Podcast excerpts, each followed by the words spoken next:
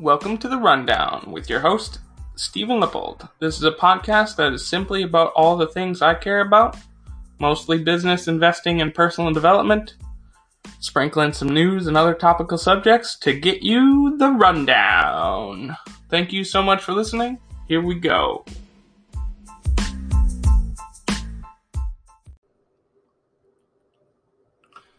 Classes in session. Welcome to episode 3 of the Rundown. I hope everyone is enjoying their summer so far. I've been out and about a lot throughout the month of July and early to mid August. It's the primary reason I haven't written a new letter for a while. I needed a refresh. Welcome to the season of limbo. The pandemic is making a resurgence. Many people are drastically transforming their lives and the future is even more uncertain these days. How do we handle this? How can we live our lives in a, a way that actually makes us feel alive while also being safe? Here are the facts as we enter this new phase of the pandemic where variants threaten us. Number one, not everyone is vaccinated. Many have chosen not to, many more globally still don't even have the choice. Number two, we don't know how isolation has weakened us in our war against other germs, viruses, and diseases. And number three, guidance is always evolving. We're all learning here, especially for people in the medical and scientific communities. They change guidance because they learn new things. Only time will be able to tell if their improved guidance uh, actually reduces the pandemic or not. And since this pandemic is still raging globally, worst case guidance must have a proper place in our daily lives. There is a bold line between caution and panic. Let's stick to that bold line by listening to the professionals and assessing our current circumstances.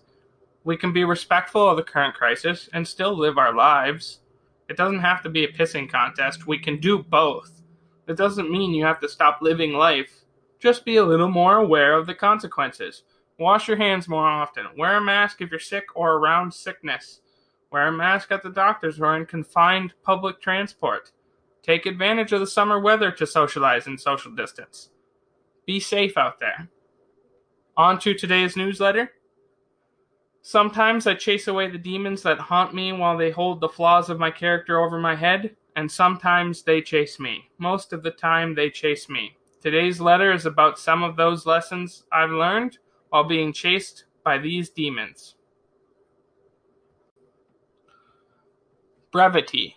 I struggle. I struggle with being a poised man of few words. Instead, I'm the kid that keeps pulling onto your pant leg from the knee every two seconds with something new to say or ask. I shared in a previous blog post that I am a verbose man. One such flaw of my character has been this verbosity. This incessant need to speak may seem to some as an overbearing effort to expunge the incompetence from my record that might be accurate. I often think so myself. If I say enough words, maybe some of them will ring true. Thomas Wolfe, the renowned author from the 20th century, was well known for his own challenge with verbosity. When I'm reminded of some of his greatest writing, I wonder if the character trait we seem to share is less of a flaw and more of a strength. In the movie Genius, Colin Firth reads the fourth the draft of a forthcoming book by Mr. Wolfe aloud. When meets the girl, you've written this. As Eugene's eyes became accustomed to the haze of the cigarettes and cigars swirling miasma like, he saw a woman in serge, in gloves that crept like living tendrils up her normally ivory arms, but now sun kissed as a blush was the incarnadine discovery inside a conch shell, seen for the first time by a bewildered zoologist as he is undone by its rosy, promising pinkness. Those were her arms. But it was her eyes that stopped his breath and made his heart leap up. Blue they were. Even through the swirling vapors of pompous Chesterfields and arrogant Lucky Strikes, he saw her eyes were a blue beyond blue like the ocean, blue beyond blue. A blue he could swim into forever and never miss a fire engine red or a cornstalk yellow. across the chasm of that room. That blue, those eyes devoured him and looked past him and never saw him, and never would. Of that he was sure. From that moment, Eugene understood what the poets have been writing about these many years. All the lost, wandering, lonely souls who are now his brothers. He knew a love that would never be his. So quickly did he fall for her that no one in the room even heard the sound. The whoosh as he fell. The clatter of his broken heart. It was a sure silence. But his life was shattered. End of chapter.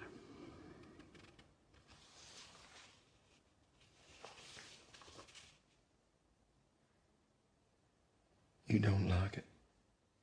You know I do. That's not. If you haven't seen the movie, I would recommend it. It's a little heady, and the pacing is imperfect, but moments like the clip above make it worth it. Colin Firth plays a Scribner editor named Maxwell Perkins, who had already made a name for himself amongst other authors, new and old and he is sought out by the intrepid and outstanding Mr. Wolfe, played by Jude Law, and through the receipt of Thomas's draft of what would become Look Homeward Angel, he takes Thomas on. The challenge of brevity is sometimes I find it lacks context. I find it also often lacks emotion and empathy. Furthermore, it leaves connecting the dots to the listener, something that can lead to unforeseen complications. I don't know if I'll ever be able to tell a six word story, but over time, I hope that my ability to understand my audience and my own self is strong enough that I can master the ability to manipulate the line between verbosity and brevity in order to keep them engaged and myself in control. Do you think it's better to plan out your future all the way through or just play it by ear and see what happens? I apologize if I've said this in the vlog before, I can't remember. And this also isn't my original idea, someone else told this to me, but it's great. It was a great piece of advice that I'm happy to share. I believe in something called the Tarzan method.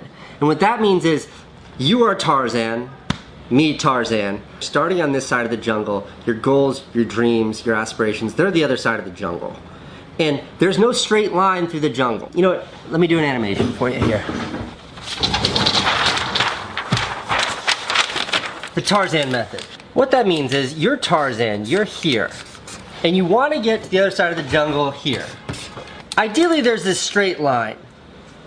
But what you find in life, what I've found in life, this is non-existent. This straight line here is a unicorn. It doesn't exist. Instead, you reach and you grab onto whatever vine you can grab onto and you swing. And that vine might carry you in this direction, which doesn't feel like the right direction to your goal but it does get you a little bit closer. And then you grab onto another vine, it swings you all the way over here, a little bit closer. And then you swing in this direction, and then this direction, and this direction, and this direction, and this direction, and this direction, and eventually you make it to where you want to be. But the beauty of the Tarzan method, the kind of the magic of being open-minded in your pursuit, is that like these unknowns, like where it might take you that you didn't imagine, that's usually where you find something that is actually what your goals are. I don't believe that there is a straight line between where you are and where you want to be in life ever. Not with family, not with romantic interests, and especially not with your career.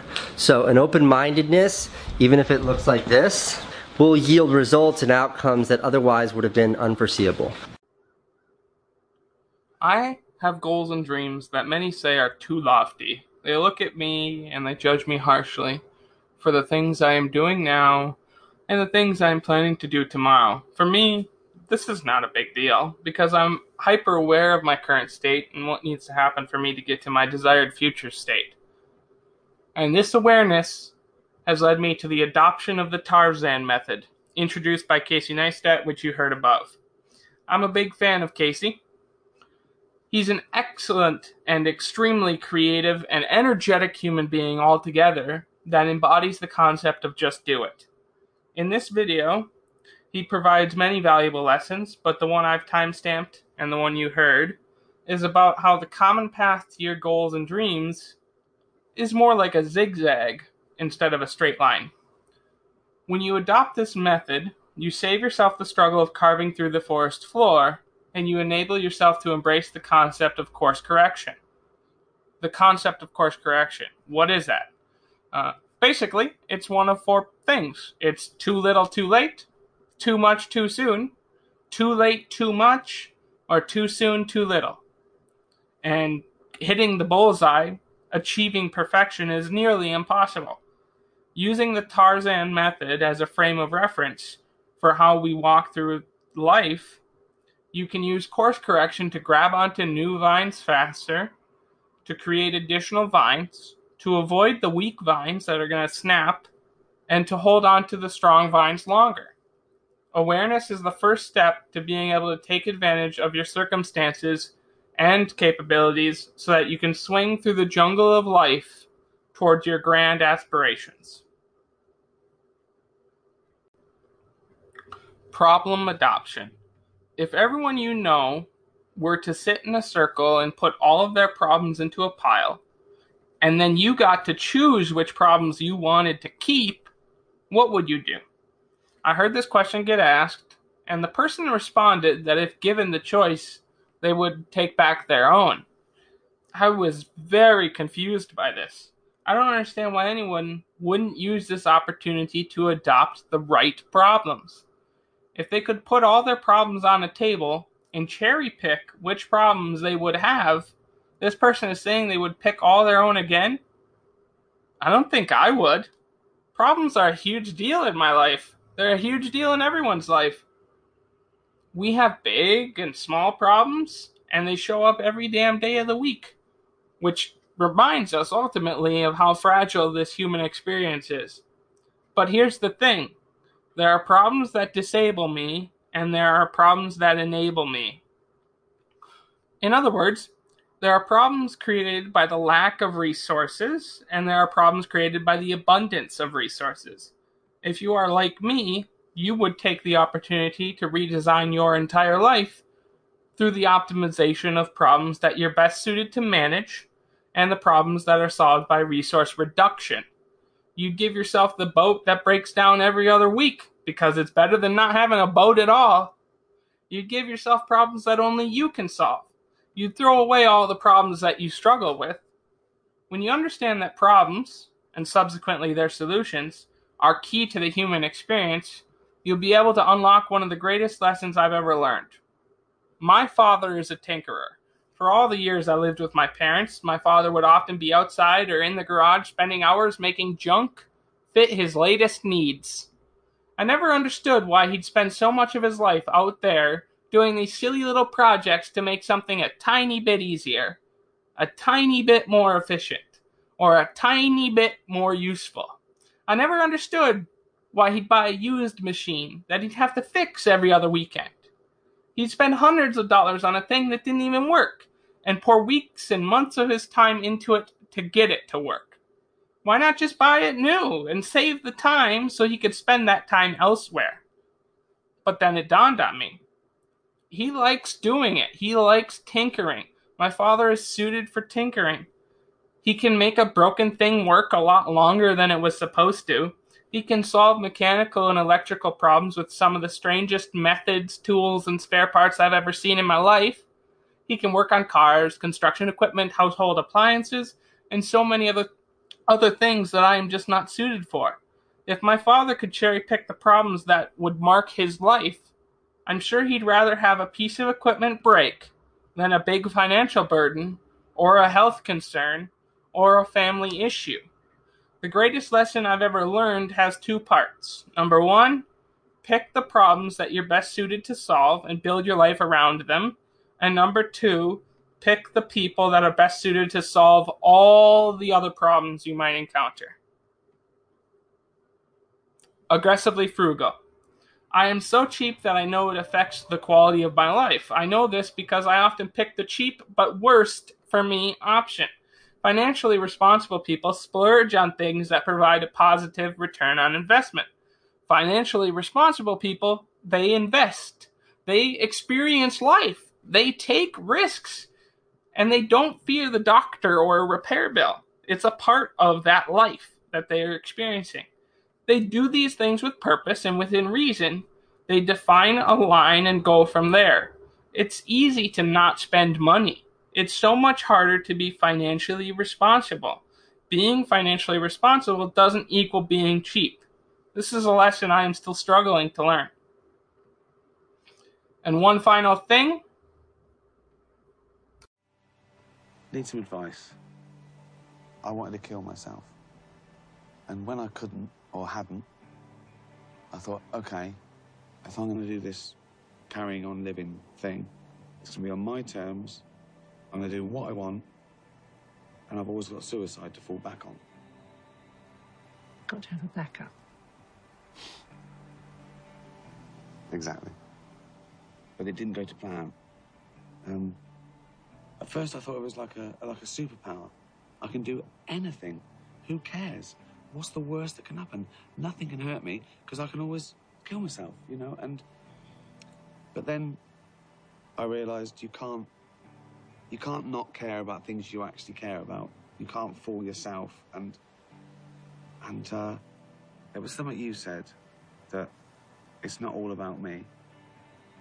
And even though I'm in pain, it's worth sticking around to maybe make my little corner of the world a slightly better place. That's all there is. Happiness is amazing. It's so amazing, it doesn't matter if it's yours or not. There's that lovely thing. A society grows great when old men plant trees, the shade of which they know they will never sit in. Good people do things for other people. That's it, the end. And you're good, Tony. You have so much to give. Smart, funny, lovely. You forgot sexy. Yeah, well, didn't want to be too obvious. If you were 20 years younger, right? Exactly. Mind you, if I was 20 years younger, I think I could do better. Yeah, definitely. Um,